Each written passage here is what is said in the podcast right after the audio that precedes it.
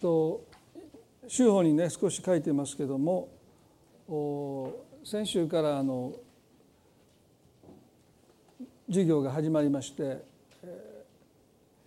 宿題をまず出してえまた来週のあの期日までにですねあの一冊の本を読んでえこう質問に答えていくという、まあ、そういう課題が8週間こう続いていくんですね。えー、あのまあ、英語の本はね普段から読んでたんですけどとりあえず1週間で1冊をさーっと読むだけだと読めるんですけど質問に答えていかないといけないちゃんと読まないといけないんですね。であの本当に今追われてる感じがいつも、まあ、学生に戻って半分後悔しながらですね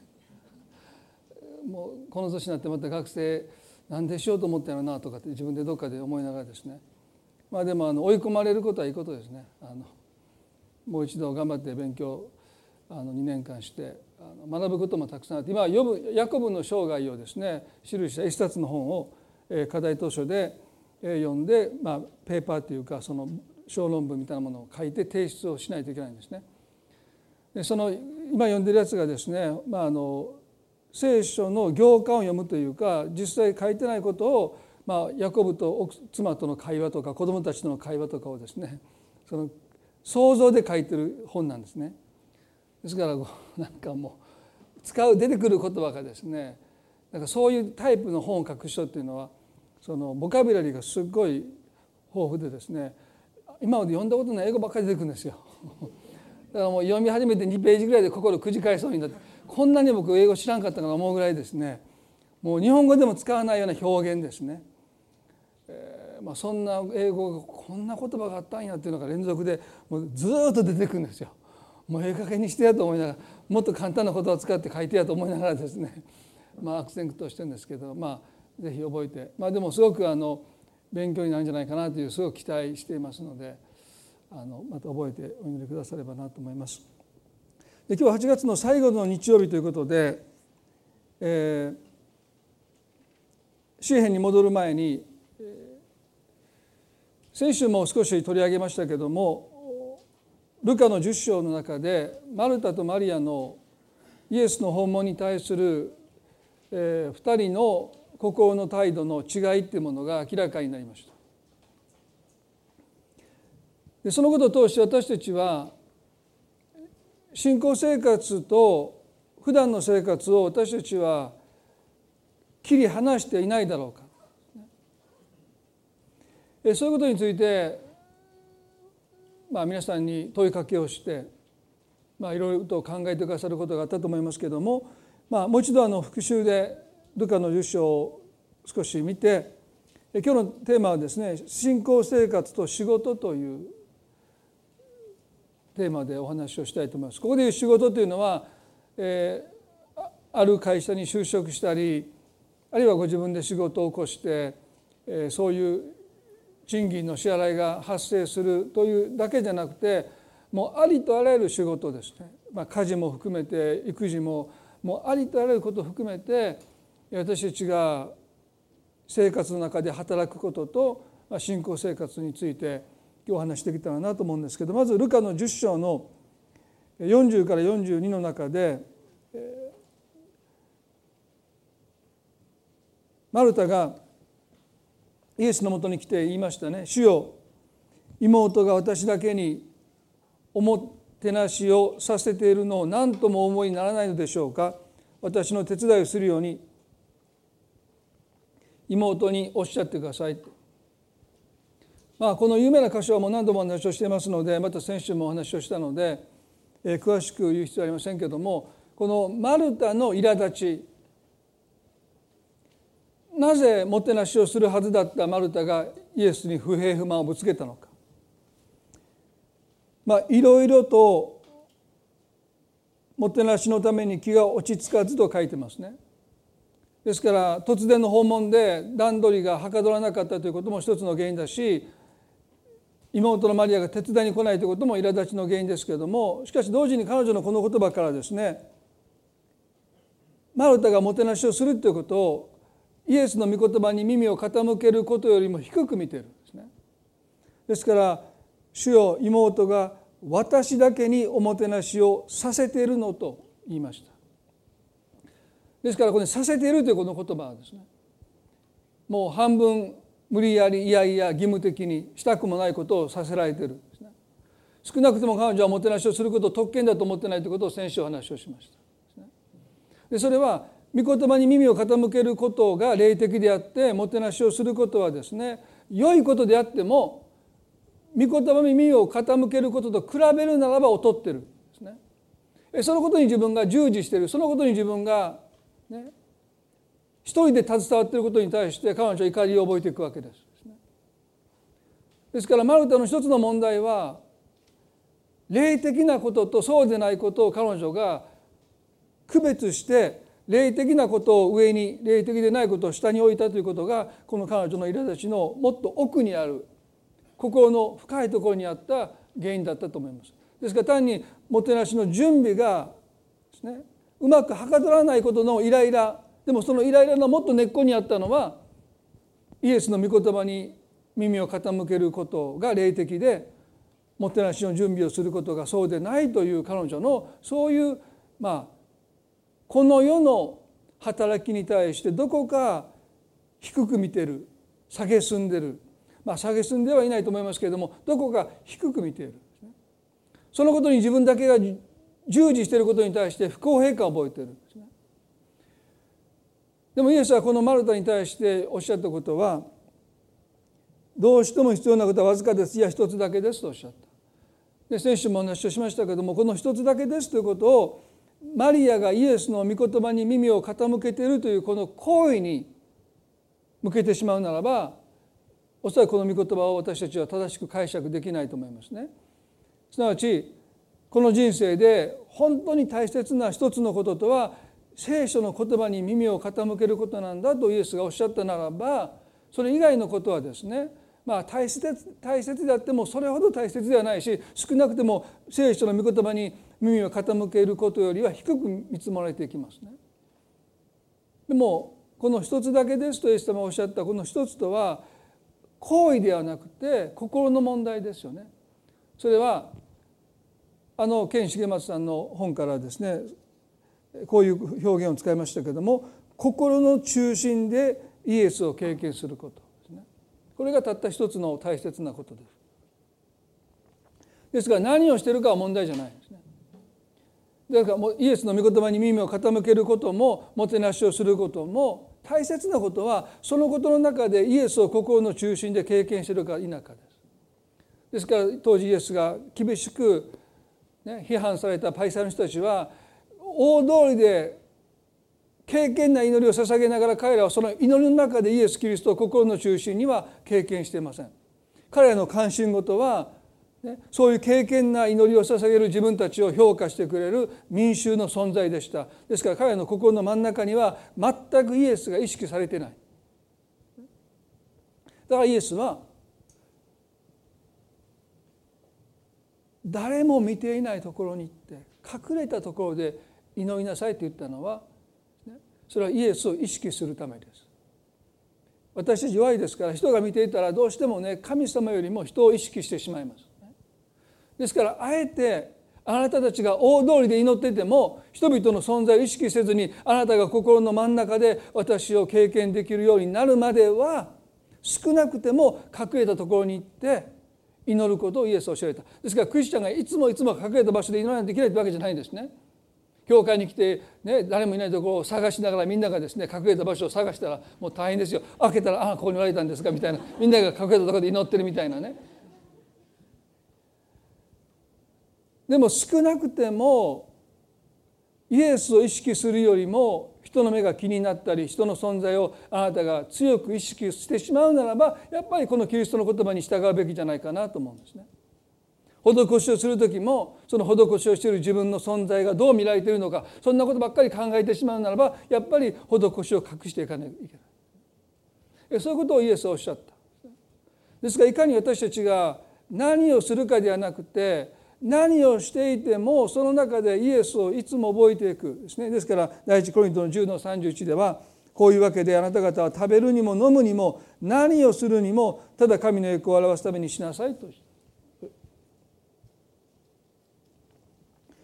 コリントの教会っていうのは霊的なことと霊的でないことをスパッと分けたんですね。そして彼らは霊的なことにおいてはとっても霊的でした。しかし普段の生活は褒められるところがないところか非難されるところばっかりなんですでも彼らは自分たちが霊的であることを誇ってるでもパウロは言うんですね何をするにもただ神の栄光を表すためにしなさい。あなたの生活を霊的なこととそうじゃないことを切り離してはならない。あなたが何をしていても神様の栄光が現れるようにしなさい。ですね。まあ時々カウンセリングをしていて私たちが、まあ、私がですね聞くことの一つの、まあ、不満といいますか悩みはですねご、まあ、そのご主人ですね。が霊的じゃない。うちの主人全然霊的じゃないんです。聖書を読まないしお祈りもしないし家帰ったらね野球の話ばっかりするんですみたいなね。もう霊的な話は全然しない。なんか独身の時はなんかすごい両手上げて礼拝してたのに結婚したらもう両手も上げへんしみたいなですね。もう祈ってるの見たことないんですみたいな。もうそういう一つのギャップがねよく聞くんですね。でその時の霊的っていうのはあんまり定義ちゃんとされてないんですね。例えば聖書を読むことだったり祈ることだったり神様のことについて話すことが霊的であってそれ以外のものは霊的じゃないっていうこの切り離し方は私はそうじゃないと思いますよね。本来私たちの全生活が神の目には霊的なものであるということですね。大切なことは阪神タイガースを応援しながら心の中でイエス様を覚えてればですねそれはまあそれで霊的だと思うんです。私たちが神様から与えた人生を感謝して喜んでいくときにですね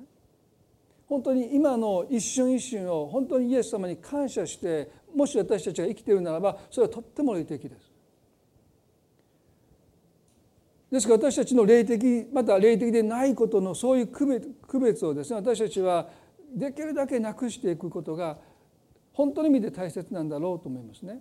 ですからもしマルタがもてなしをすることの中でイエス様を心の真ん中で経験していたならば彼女は喜んでもてなしをしたと思うし全くマリアが御言葉を聞いていても後から教えてねと言えたと思うんですね。でも彼女はもてなしの準備をする中で心の中心でイエスを経験していなかった、今日信仰生活と仕事ということを取り上げたいと思うんですけどもキリスト教の歴史の中でこの仕事というものがとっても世俗的だというそういう低く見られるという時期がですねずいぶん長く続きました。ま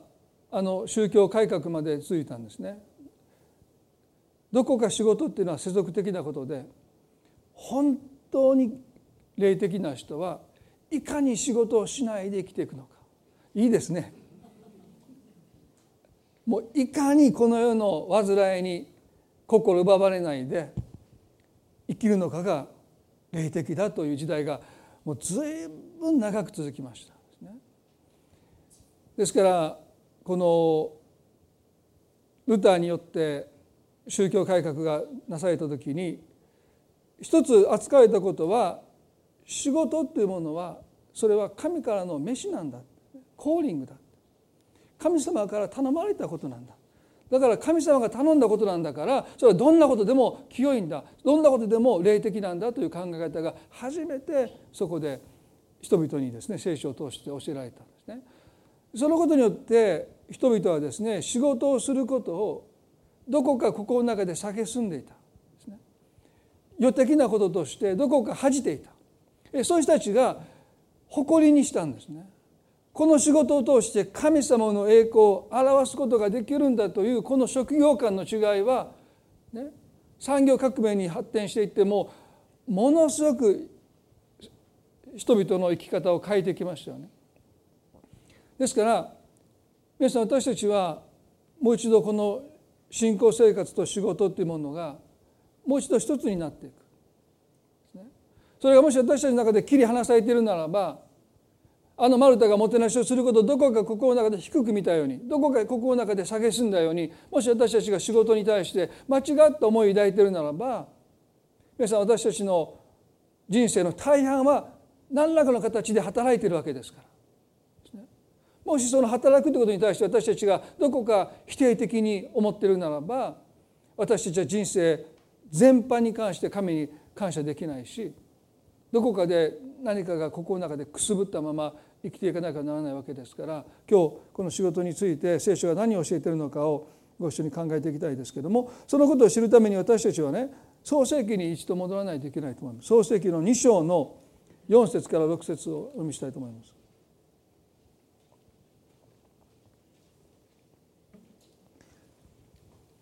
創世記の2章の4節から6節ですね。まあ、この箇所ね私何度も読んでも本当にいつもね感動するんです。こう書いてますよ。これは天と地が創造された時の経緯である。神である主が天と地を作られた時地にはまだ一本の布の干木もなくまだ一本の布の草も芽を出していなかった。それは神である主が地上に雨を降らせず土地を耕す人もいなかったからである。ただ霧が地から立ち上り土地の全面を潤していた皆さんね創世記を読むときに創世記の一章には神の創造の御業が時系列的に第1日目第2日目第3日目4日目5日目6日目と時系列的に神の創造の御業が紹介されているんですね。でも第2章は時系列とは関係なくその神の創造の御業の中における神の身思いがそこに記されてるんですね。ですから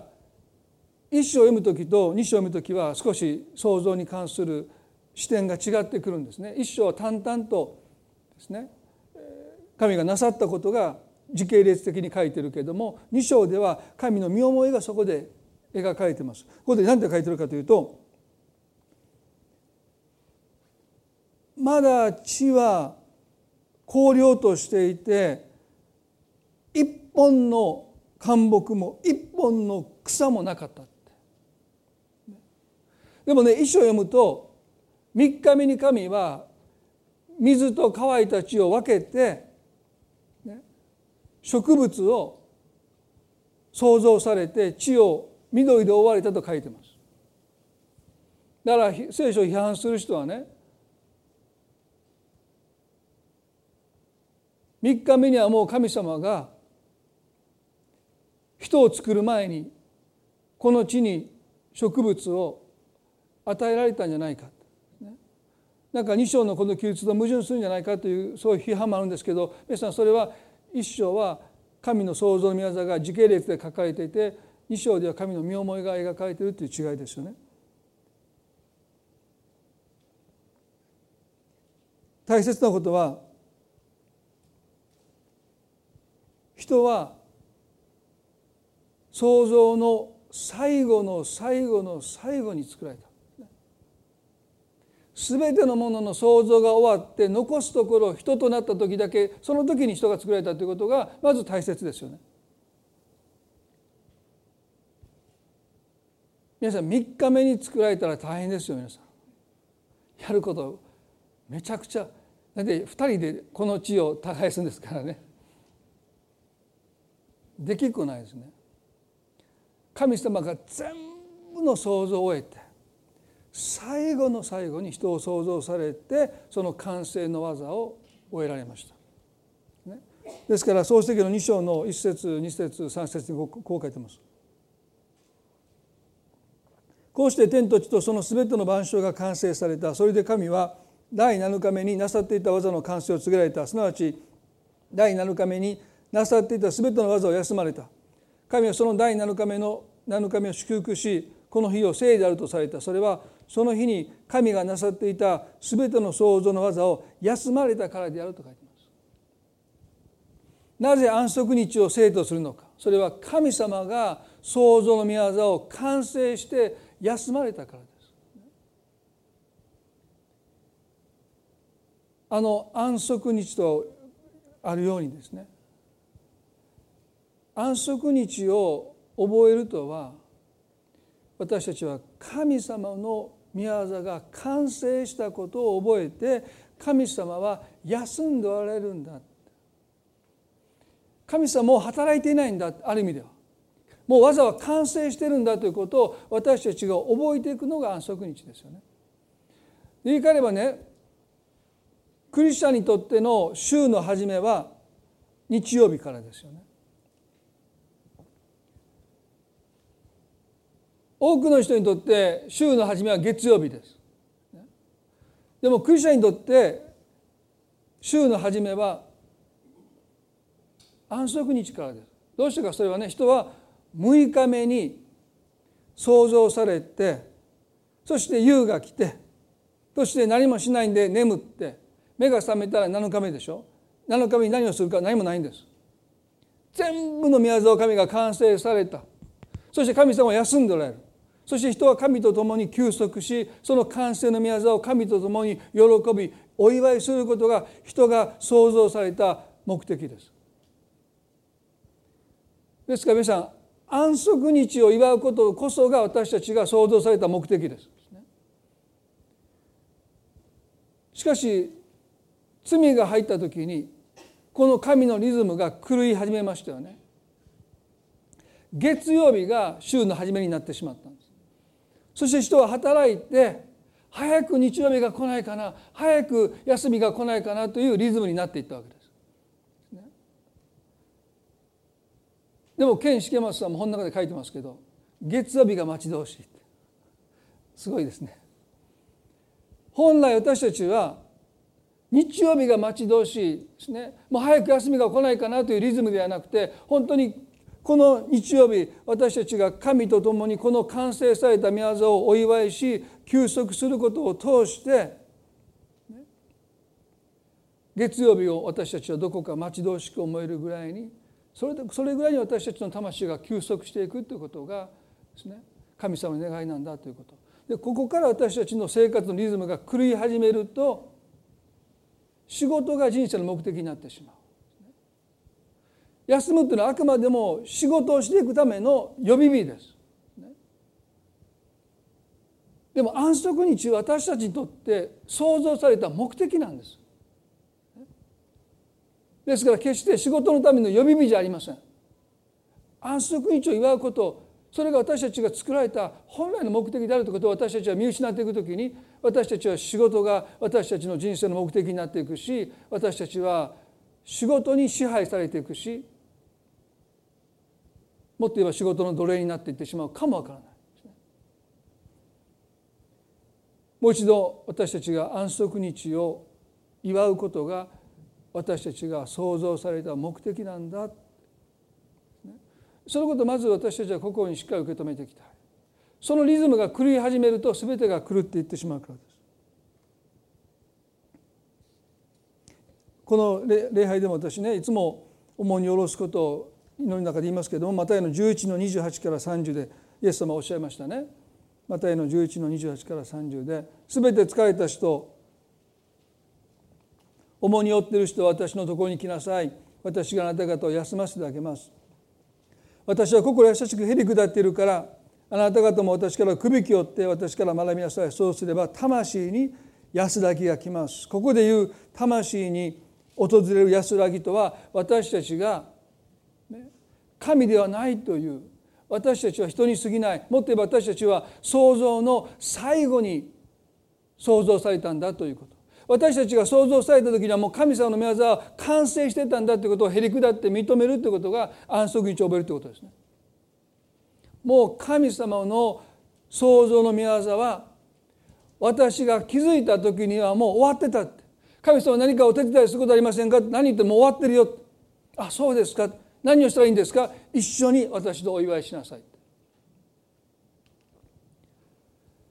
皆さんねここでいう重荷とは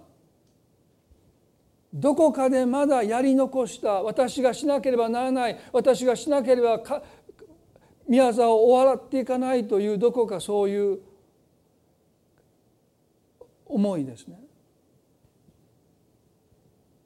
でも聖書は安息日を覚えるということは神の技がもう完成したことを私たちがへり下って認めていくということ。すなわちねもし今日あなたが天に召されてもあなたがやり残した全てのことを神様が責任を持ってやり遂げてくださるということなんです。私の父は33で山で祈りながら亡くなりましたけれどもその、ね、彼が亡くなる瞬間のことを私よく考えました。何を思いながら彼は死を迎えていったのか。一番下の5番目の弟が生まれて2週間ですから父としては、ね、無念さがあったんじゃないかやり残した思いがあったんじゃないか父としてまだ家族を養っていくその責任を途中で投げ出して死んでいくわけですから、まあ、投げ出したわけじゃないけどもまあ途中でそれをもう手放して彼は死を迎えていく時それは瞬間だったのかまあ、心臓発作だと信頼されましたからおそらくそのことを考える今もなかったんだろうけども私はよくそのことを考えました。どのような気持ちで父は33年の生涯をその終わりを迎えていったのか。5人の息子と母と2人の祖母を残して。無念だったろうなと思いました。ずっと思ってました。生まれた一番下の5番目の弟とは2週間病院に1週間いましたからまだほとんど触れ合う時間もないまま彼はこの世を去っていくわけでしょ。でもねずっと彼が無念やり残したことを放り投げて自分がこの世を去っていくことに対してどんな思いで無念さを持って死んでいったんだろうと思ってましたけどやっぱりそうじゃないですね。神の技は完成してる。彼が父としてやり残したことは神様が全部責任を持って成し遂げてくださったと思います。まあそれが私がここで牧師をしていることの一つの証でもありますよね。もちろん母も一生懸命働きました。でもそれだけじゃやっぱり私たちに負えないものがあったと思いますよ。だから神様が父が33年の生涯でやり残したことを神は責任を持って最後まで成し遂げてくださって成し遂げてくださると思います。ですから神の御座が完成したっていうのはまだ完成したようには見えないけどもたとえあなたが今日この場で天に召されてもあなたがやり残したことを神様はちゃんと最後までやり遂げてくださるという意味でもう完成してるんだ。そのことを私たちは信じて告白してお祝いしていく時に魂に安らぎが来るんです。あ私の方にかかっているわけじゃない。もちろん私が一生懸命やることを神は願っているけどもこの人生の完成は神の技の完成は神様に全部かかってるんだ。そのことを知る時に魂に安らぎが来るんですね。ですから皆さんね安心してください。今日皆さんが天に召されてもご主人が部屋を片付けてくれるし 料理は自分で作るしね。寂しい時は神様が慰めてくださる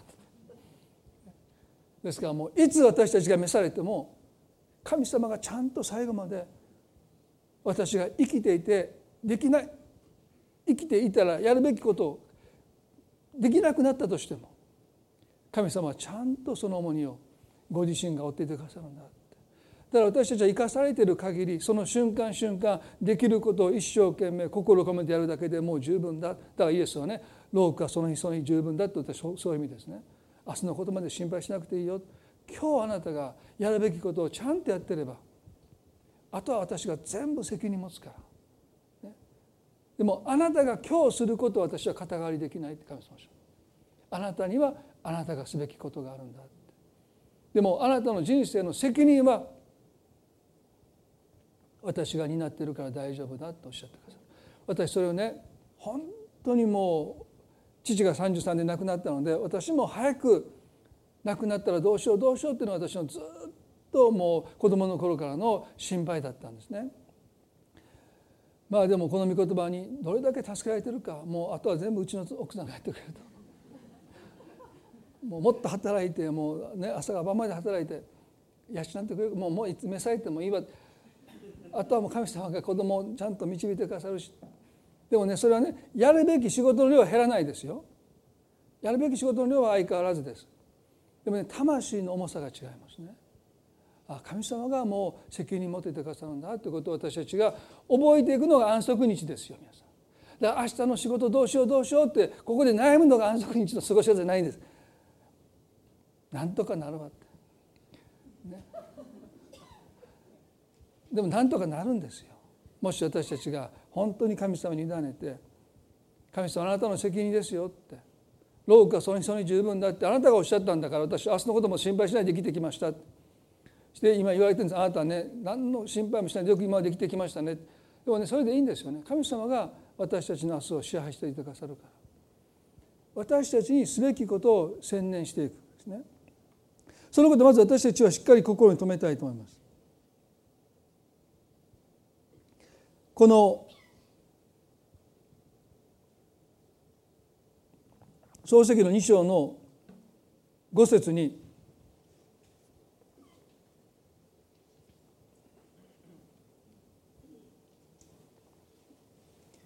地にはまだ一本の野の干木もなくまだ一本の野の草も芽を出していなかったそれは神である主が地上に雨を降らせず土地を耕す人もいなかったからであった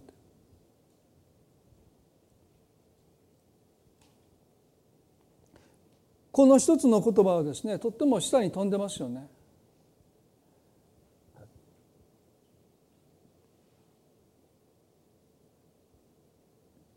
創造の宮座において3日目に神は植物を創造されて地を緑で覆われました。でその時にまだ人は創造されてない。人が創造されたのは6日目ですから神は人の創造を待たずしてもうそのことをなさった。でも神の心の中には人が創造の宮沢に一切感知関与しないことを知りつつもここでこう書いてますよ。土地を耕す人がいなかったと。どこかで一緒に働く人を神が求めておられるってことなんですね。7日のこの創造宮座で人は最後に創造されることが神の中で決まっていたにもかかわらず神はそれでも土地を耕す人を求められたということです。神様は私たちと共に働くことをこの創造の宮座のそのただ中で求めておられたということですですが仕事っていうのは私たちにとってただ糧を得るための手段ではなくてまさに神と共に働くっていうことが神様の願いであるということがここで記されている。創世記の2章の15節でだからこう書いてますよ。神である主は人を取りエデンの園に置きそこを耕させまたそこを守らせた。神である主は人に命じておされた。あなたはその木のどの木から思いのまま食べてよいとおっしゃった。時々このエデンの園の誤解がですね何か楽園のような場所だと多くの人は考えている。ある意味でそうですけどもね。もうたくさんの木がおいし果物を実らせて神様はですねどの木から思いのまま食べていいってもういつだってそれを食べれる。何かもうバカンスで楽園に行ってですねもう本当にもうこの世の地上の楽園のようなところでもうただ朝から起きて食べて飲んで泳いでもうそうやって遊んでるかのようなイメージがありますけれども神様はここでこう書いてますよ。神は人を取りエデンの園に置きそこを輝かせ守らせた。もういきなり仕事させられてるんですね。エデンの園に置かれて彼らが仕事を始めたのはその時間的なこの感覚は私分からないんですけどこれを読む限りですねエデンの園に置かれてゆっくりする暇もなくですねしばらく1週間ぐらいちょっとエデンの園を散策してちょっとゆっくりさせてもらうわけでもなくいきなりもそこでその地位を耕してるんです。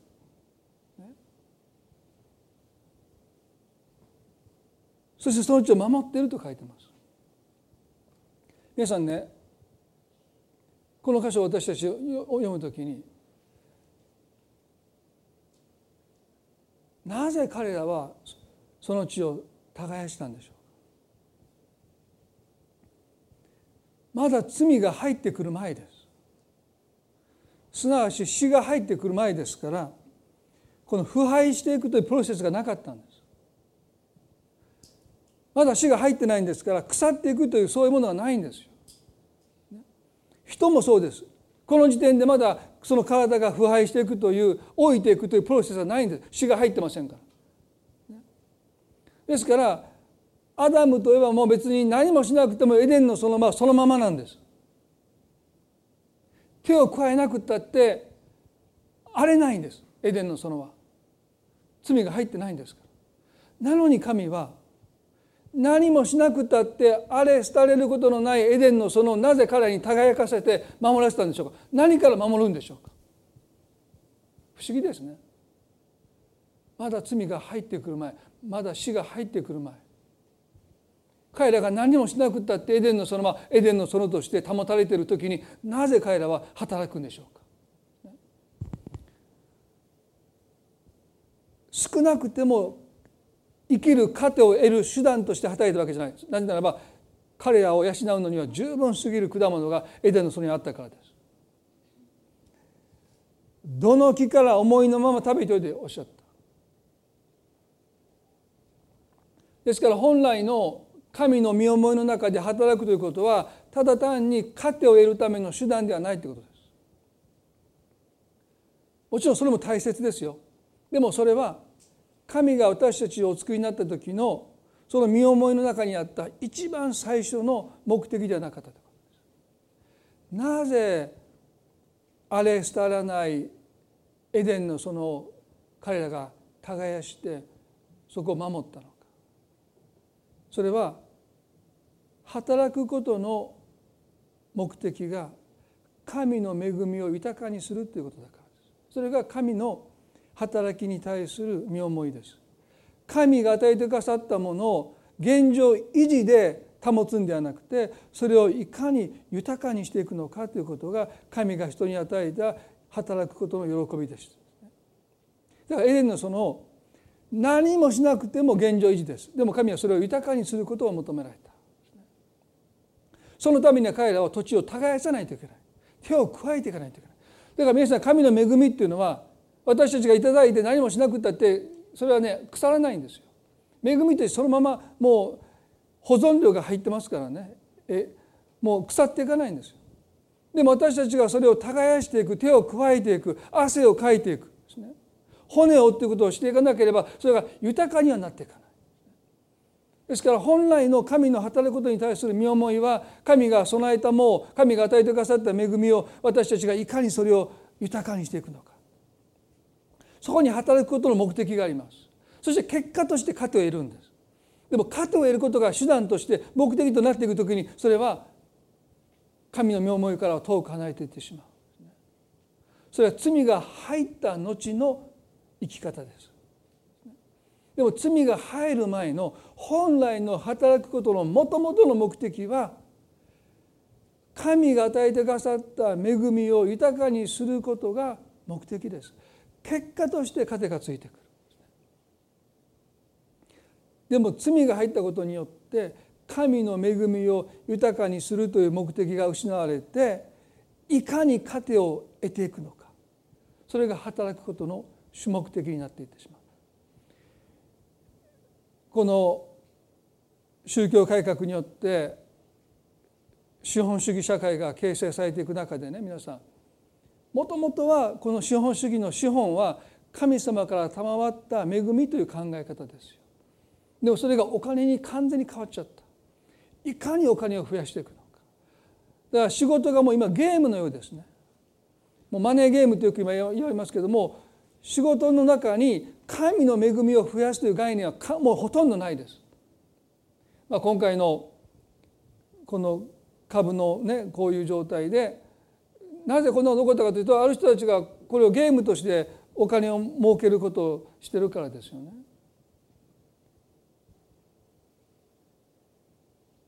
仕事の本来の目的は神の恵みを豊かにしていくことマタイの25章に最後にこのタラントの有名な例え話の中にもそのことが書いてますね。主人はおのおのその能力に応じて一人に5タラント一人に2タラントもう一人に1タラント渡しそれから民に出かけたと書いてます。でこのタラントという言葉は皆さんもよくご存知だと思いますけれどもこのタレントのもともとの意味ですね才能能力資金。でそこに加えるとするならば機会です。チャンスです。ですが神様の恵みっていうのは私たちに能力を与えてくださったり健康を与えてくださったり資本を与えてくださったりと同時に働く機会です。人がどんなに能力があってもその機会に恵まれないならばその人は実を結べないですね。ですから機会を与えてくださるのも神の恵みです。ですが聖書は十分に機会を用いなさいと書いてます。本当に機会っていうのは神の恵みだなと思いますねでそれを私たちは恵みとして受け取っていくその機会を用いていく生かしていくということは私たちにとって本当に神の恵みを無駄にしない生き方ですよね。まあ先週この命の言葉社の方と打ち合わせをしていてそしてまあその担当の方がまあ私の本の最初の読者ですね。まだ他の誰も読んだことがないんです。うちの奥さんも読んでないんですね。ですからその方がですね本当に私が最初の読者になったことをとても感謝していますと、まあ、多くのことを教えられます。励まされてますとおっしゃってくださってね私も本当にこのことを依頼してくださったことをね本当に感謝しています。この機会を与えてくださったことを本当に感謝します。もしそういう機会をくださらなかったら私はね絶対にこんなちゃんと本にしなかった。説教では話しますよ。でもねそれを本当にもう時間をかけてまとめて一冊の本にしていくってことは絶対しない。もうお願いされたから途中で投げ出して何ヶ月も書かなかったりもう最後の方はですねもう気持ちが切れかけて説教したのをコピーペで貼ったらですねバレたんですね。あれ先生最後のこの部分なんか全然今まで書いてきてる文の流れと違うのが最後ついてますけどこれ何ですか？あしまった。コピペはバレた。別にコピペはダメですよ。バレますよ。別に僕の内容やからいいんですけどもう最後もう本当にこうやってメッセージを、まあ、いつも書いてるやつをですねもう何回分かもう字数をもう満たすためにですねコピーして貼って「はいできました」って言って。もうしっかり言われました。この線からこっちが何か違いますと言われてですね、まあ、そういうことを繰り返しながらですねもう切れそうになった気持ちをもうなんとか紡ぎながらですねもう最後までかけたのはですねやっぱりそれはね機会をくださったということが大きいですよ。自分では絶対どう考えてもできません。ですからこの5タラント2タラント1タラント神様が私たちに与えてくださるということはね働くことのできる機会を与えてくださっているということも私たちは本当に感謝しないといけない。もうどんなに情熱があってどんな能力があってもですねその機会がなかったらやっぱりできないですよ。この5タラント2タラントのしもべたちはその恵みを増やすために商売をしたです、ね。まあ、商売をするということはそのそれを増やしていく元手を増やしていく、ね、商売って聞くと何とか霊的じゃないように思いますけど神の恵みを増やすということはとっても霊的なことなんです。神様があなたに与えてくださった恵み、ね、才能機会健康ありとあらゆるものを私たちがそれを豊かにしていくということはもうまさにそれが信仰生活ですよ霊的なことですよね5タラントのものも2タラントのものもね一生懸命働いてそれを倍にしてそして主人が戻っていた時にそれを主人にお返ししました。マタイの25の20ではねご主人様私は5タラント預けてくださいましたがご覧ください。私はさらに5タラント設けました。この「設けました」という言葉がちょっと霊的じゃないでしょ？設けました。大阪この訳した人大阪の人ですか？関東では儲けましたと言いますか？儲けました。多分大阪のちょっと何か入ってる人ですね。多分大阪の人が呼んだら普通なんだけど多分関東の人が呼んだらですねなんか大阪っぽいわみたいなね。なんかなんか品がないわみたこと言われそうですけど。でもね明らかにここでこの儲けたということは霊的なこととして書かれてますね。それを増やした。神様が預かって預けてくださったものを豊かにしたということを彼がもう本当に彼の声が弾んでるのが私たちこの文字から読み取れますよね。ご主人様私にごタラント預けてくださいましたがご覧ください。私はさらにごタラント設けましたって。ご覧くださいって。やりましたよ。稼ぎましたよ。儲けましたよ。増やしましたよ。彼の声が本当に喜びに満ちて。るすると主人はこういうんです。よくやったよい忠実なしもべだ。あなたはわずかなものに忠実だったから私はあなたにたくさんのものを沸かせよう。主人の喜びを共に喜んでくれ。主人の喜びとは何でしょうか？自分のお金が増えたことを彼が喜んでて、ね、しもべに一緒に喜んでくれと言うならばしもべは喜べないですね。主人だけが儲かって主人だけのお金が増えてよかったあなたも一緒に喜んでって言われてもそんな嬉しくないですよね。この喜びとは主人は自分の財産が増えたことを喜んでいるのももちろんありますよ。でもその喜びの本質は彼の、ね、働いた彼のお金が増えたことを喜んでいるんじゃなくて彼がこのしもべに与えた機会をこのしもべが用いて活用してそしてそれを働かせて豊かにしたことで2人が一緒に働いてこの5タラントを設けたことを主人は喜んでるんです。この共同作業を主人は喜んでるんです。私があなたに機会を与えあなたが私に働きを与えてくださったことで私たち2人一緒に働いて5タラント設けました一緒に喜んでくれと言ってるんですまさにあれはね創造の宮座の中で神が6日目に人を創造することをお決めになっているのにもかかわらず土地を耕す人がいないと神様がどこかで一緒に働く人を求められたあの神の心です。分かりきってるんです。6日目に人を創造するので全部自分でやらないといけないこと。人にはいかなるものも無から有を想像することができないことを神がご存知の上でなおその創造の宮座の中で土地を耕す人がいないって。その人の存在がそこにないことを神様はどこかで寂しがっておられる。それほど神は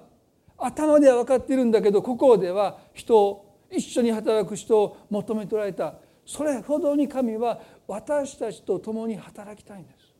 あなたが何をするにしても神様は一緒にあなたと働きたい。それが皆さん神様の願いです。一緒に喜びを分かち合いたい。それが神様の心です。皆さんそのこと私たちはもう一度心に留めていきたいですね。ただ糧を得るための手段じゃない。神様が与えてくださったもの。私たちがそれを本当に豊かにしていく時にそれは神様ご自身が私たちから愛されていると感じる瞬間でもあるんです。それは単なるお金じゃないんです。この5タラント2タラントに彼らが心を注いで心を砕いたことはすなわちそのそのお金を預けた主人に対する彼らの心がその働きに表れてるんです。だから嬉しいんです。だから喜んでるんです。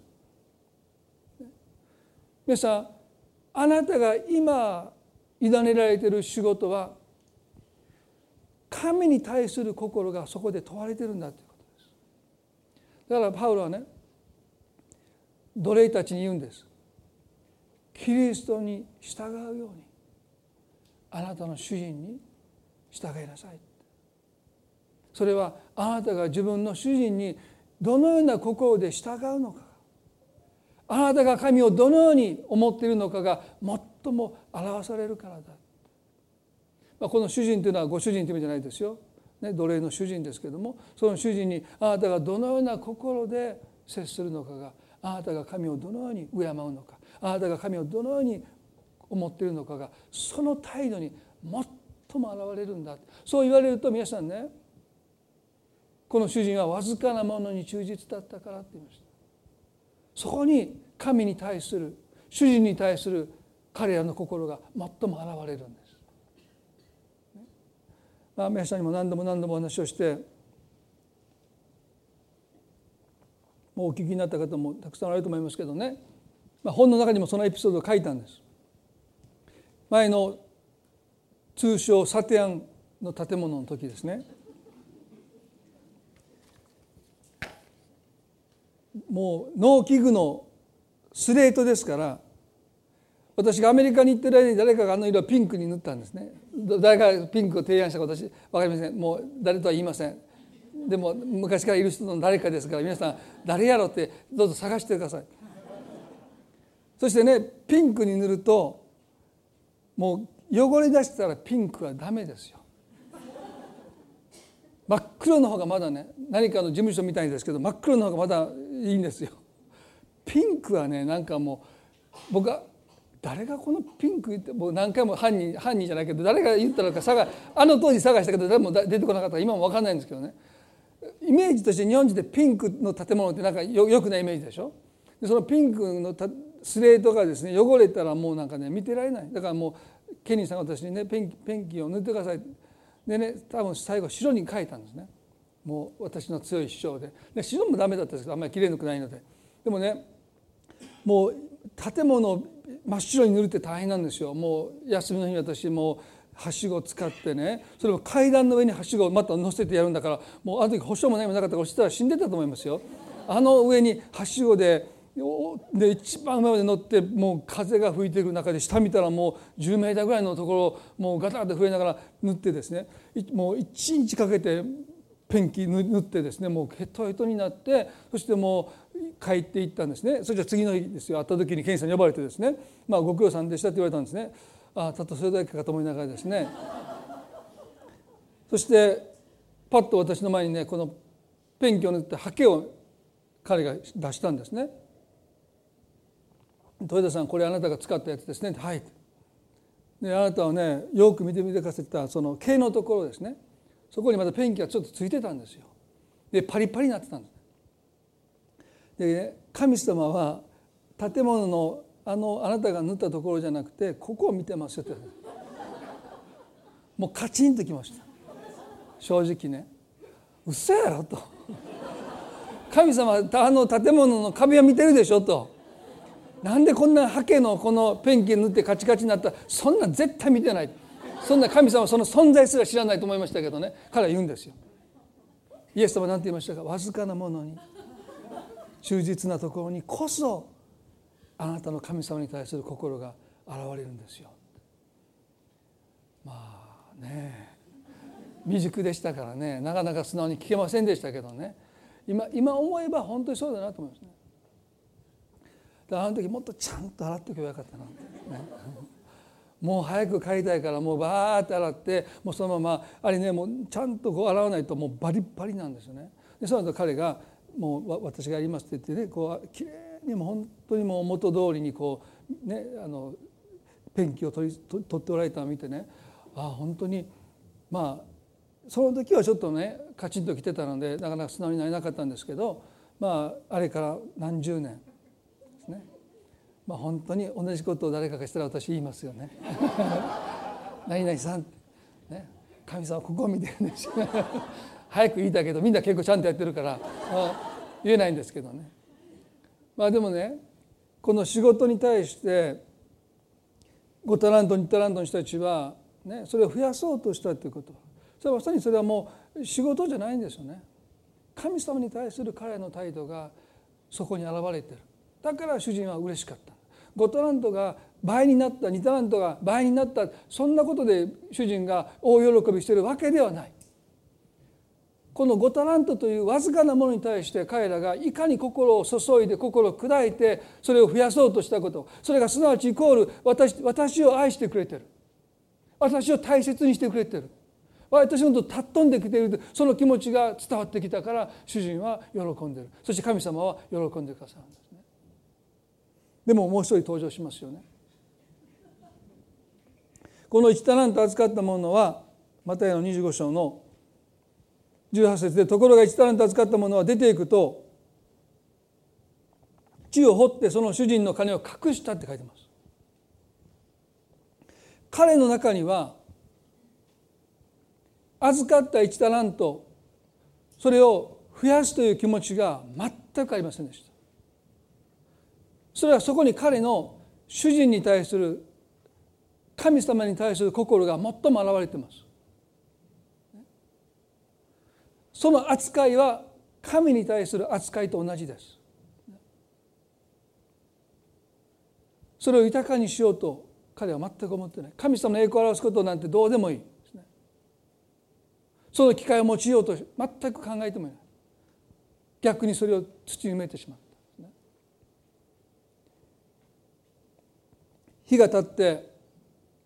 主人が書いた時に彼の言い分はこうでした。25章の24節。ところが1タラント預かっていたものも来ていった。ご主人様あなたはまかないところから刈り取り散らさないところから集めるひどい方だと分かっていました。私は怖くなり出て行ってあなたの1タラントを地の中に隠しておきました。さあどうぞ。これがあなたのものです。と言いましたさあどうぞ。お前は何様なんだと思いますよね？これで彼のね文句は主人にこう言ったんです。あなたはまかないところから刈り取り散らさないところから集めるひどい方だと分かっていました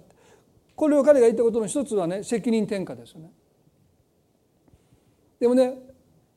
よくよく考えたら預かった1タラントを用いないでそれで商売をしないでそれで働かないで土に埋めてしまって主人が帰ってくるまでの日々を、ね、眠る場所を与えてもらって食事を与えてもらって賃金をもらいながら過ごしてきた彼こそがですよまかないところから刈り取り散らさないところから集めるひどい人そのものですよね。彼は何にも働いてないのに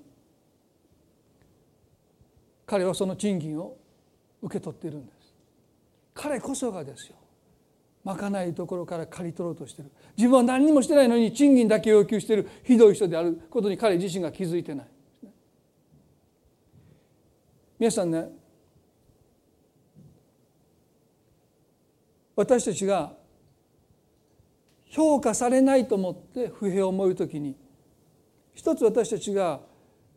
心に留めないといけないことはね私はまいてないものを刈り取ろうとしてないかということをいつも私たちは自問しないといけない。私たちは本当にやるべきことを全部やったのか。やってもいないことに対して私たちは何か要求していないだろうか。そのことを私たちはいつもいつも自らに問わないといけないんですね。果たして私はやるべき分をちゃんと果たしたのか。まいてないところから私たちは刈り取ろうとしてないだろうか。一タラントのしもべの不満は彼自身がまかないところから刈り取ろうとして刈り取れないことに対する怒りです。それを主人に彼はぶつけてる。私たちが何か人に対して不平不満を持つ時にあのマルタがイエスに対して不平不満を持ったのもまだすべきことをちゃんと自分自身がしていないのにもかかわらず何か受け取るものを私は受け取ってないというですね。その怒りが気が付かないうちに私たちの中に膨らんでいくんですね。不思議ですね。私たちが何か人生に不平不満を覚える時にその全てがそうじゃないかもわからない。でもねその中のいくつ幾分かは私たちがまだすべきことをちゃんとしてないのにそれを受け取ろうとしてる。自分がまいてもいないのにそれを刈り取ろうとしてる。自らまだ与え尽くしてないのに与え尽くしたかのように思ってその賃金を受け取ろうとして受け取れないことに対して憤っている。それはあの武道院で働いた人たちも同じですね。一でないで受け取って彼らは不平を言いました。どうしてか。もっと私たちはもらえるべきだと一日しか働いていないのに彼らは数日分の賃金を要求したんです。あなたはひどい人だって。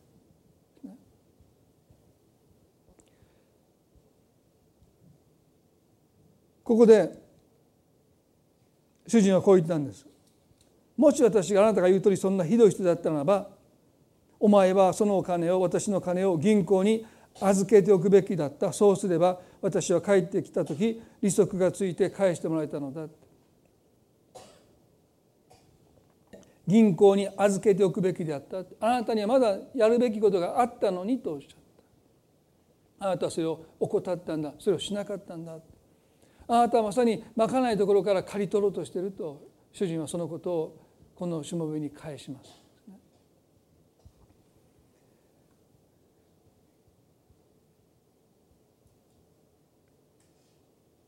私たちはこの5タラント2タラントのしもべのように神様の恵みを豊かにすることに本当に心を砕いていくこと。そして主と共にその身を喜んでいくということを私たちの働くことの報いとしてそれこそが私たちが働くことの報いなんだ。神様の恵みを豊かにし神と共にそれを喜んでいくということが私たちが仕事を通して受ける最大の報いなんだということをまず心に留めていきたい。いかに働かずして多くを得るのかそれは神なき仕事の目的になりつつありますけれども私たちクリスチャンはですね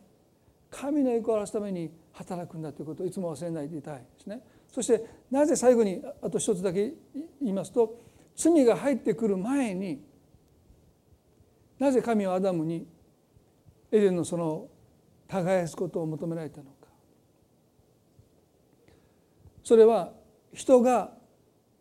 土から作られたからです。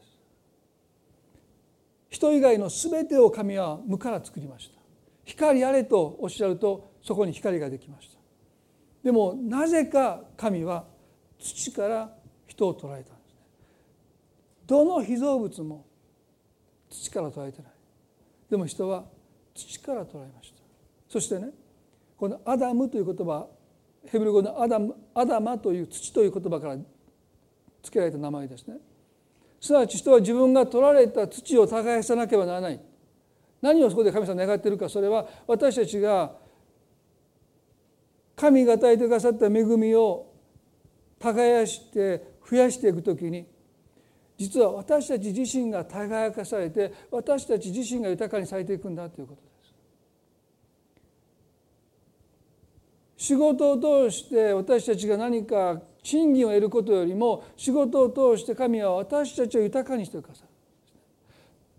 その地を耕す時に実は私たちが輝かされて私たちが豊かにされていくんだ。だからこの主人はですねあなたはお疲れ者に忠実だったから私はあなたに多くを任せようと言いました。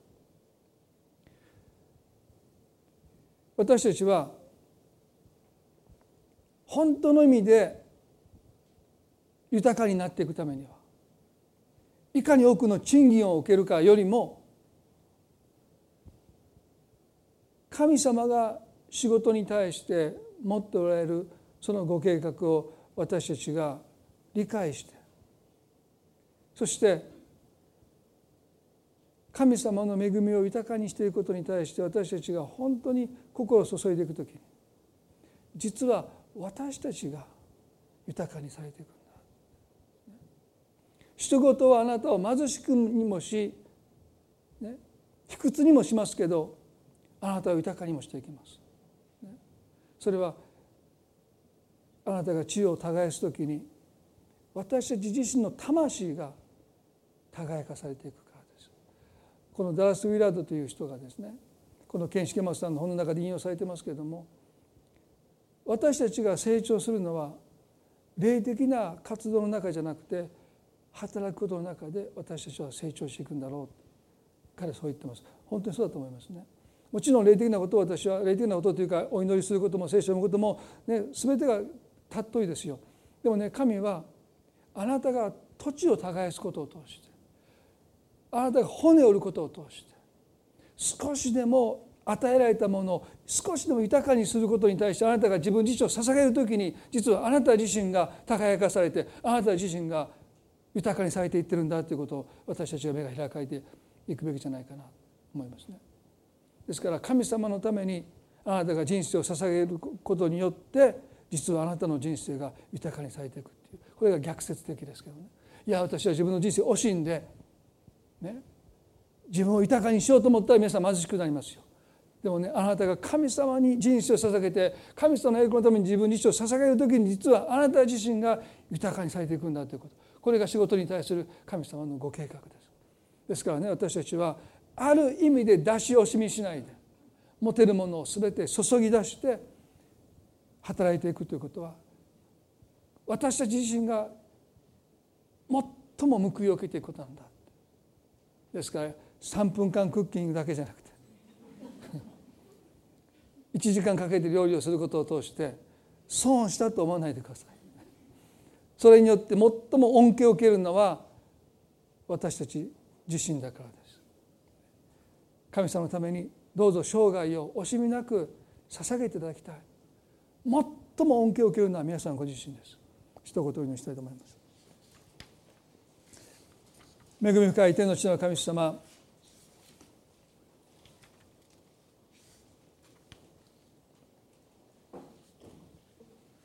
創造の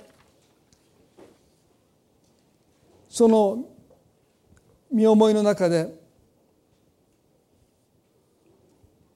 あなたは土地を耕す人を求められました。あなたにとって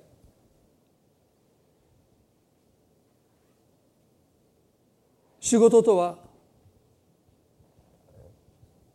糧を得るための手段でもなくあなたの恵みを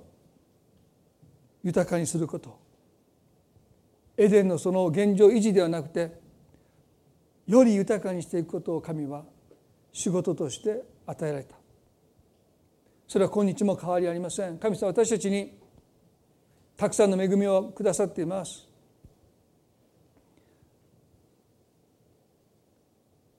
その恵みを私たちは少しでも豊かにしたいと心から願います。あなたは機会を与えてくださいます。どうかその機会を私たちがどうか十分に用いることができますように。そして神様あなたのために私たちが労苦するときに最も恩恵を受けるのは私たち自身です。また仕事に対するどんな些細なことに対してもあなたからその仕事が委ねられているということを私たちはしっかり覚えたい。それが5タラントであろうが2タラントであろうが1タラントであろうがそれはあなたが私たちを信頼して預けてくださった。ですからそのことに対する私たちの心はあなたに対する心です。聖書はいやいやではなくてと書いてます。喜んで。捧げるものを神が喜んでくださる。どうしてか。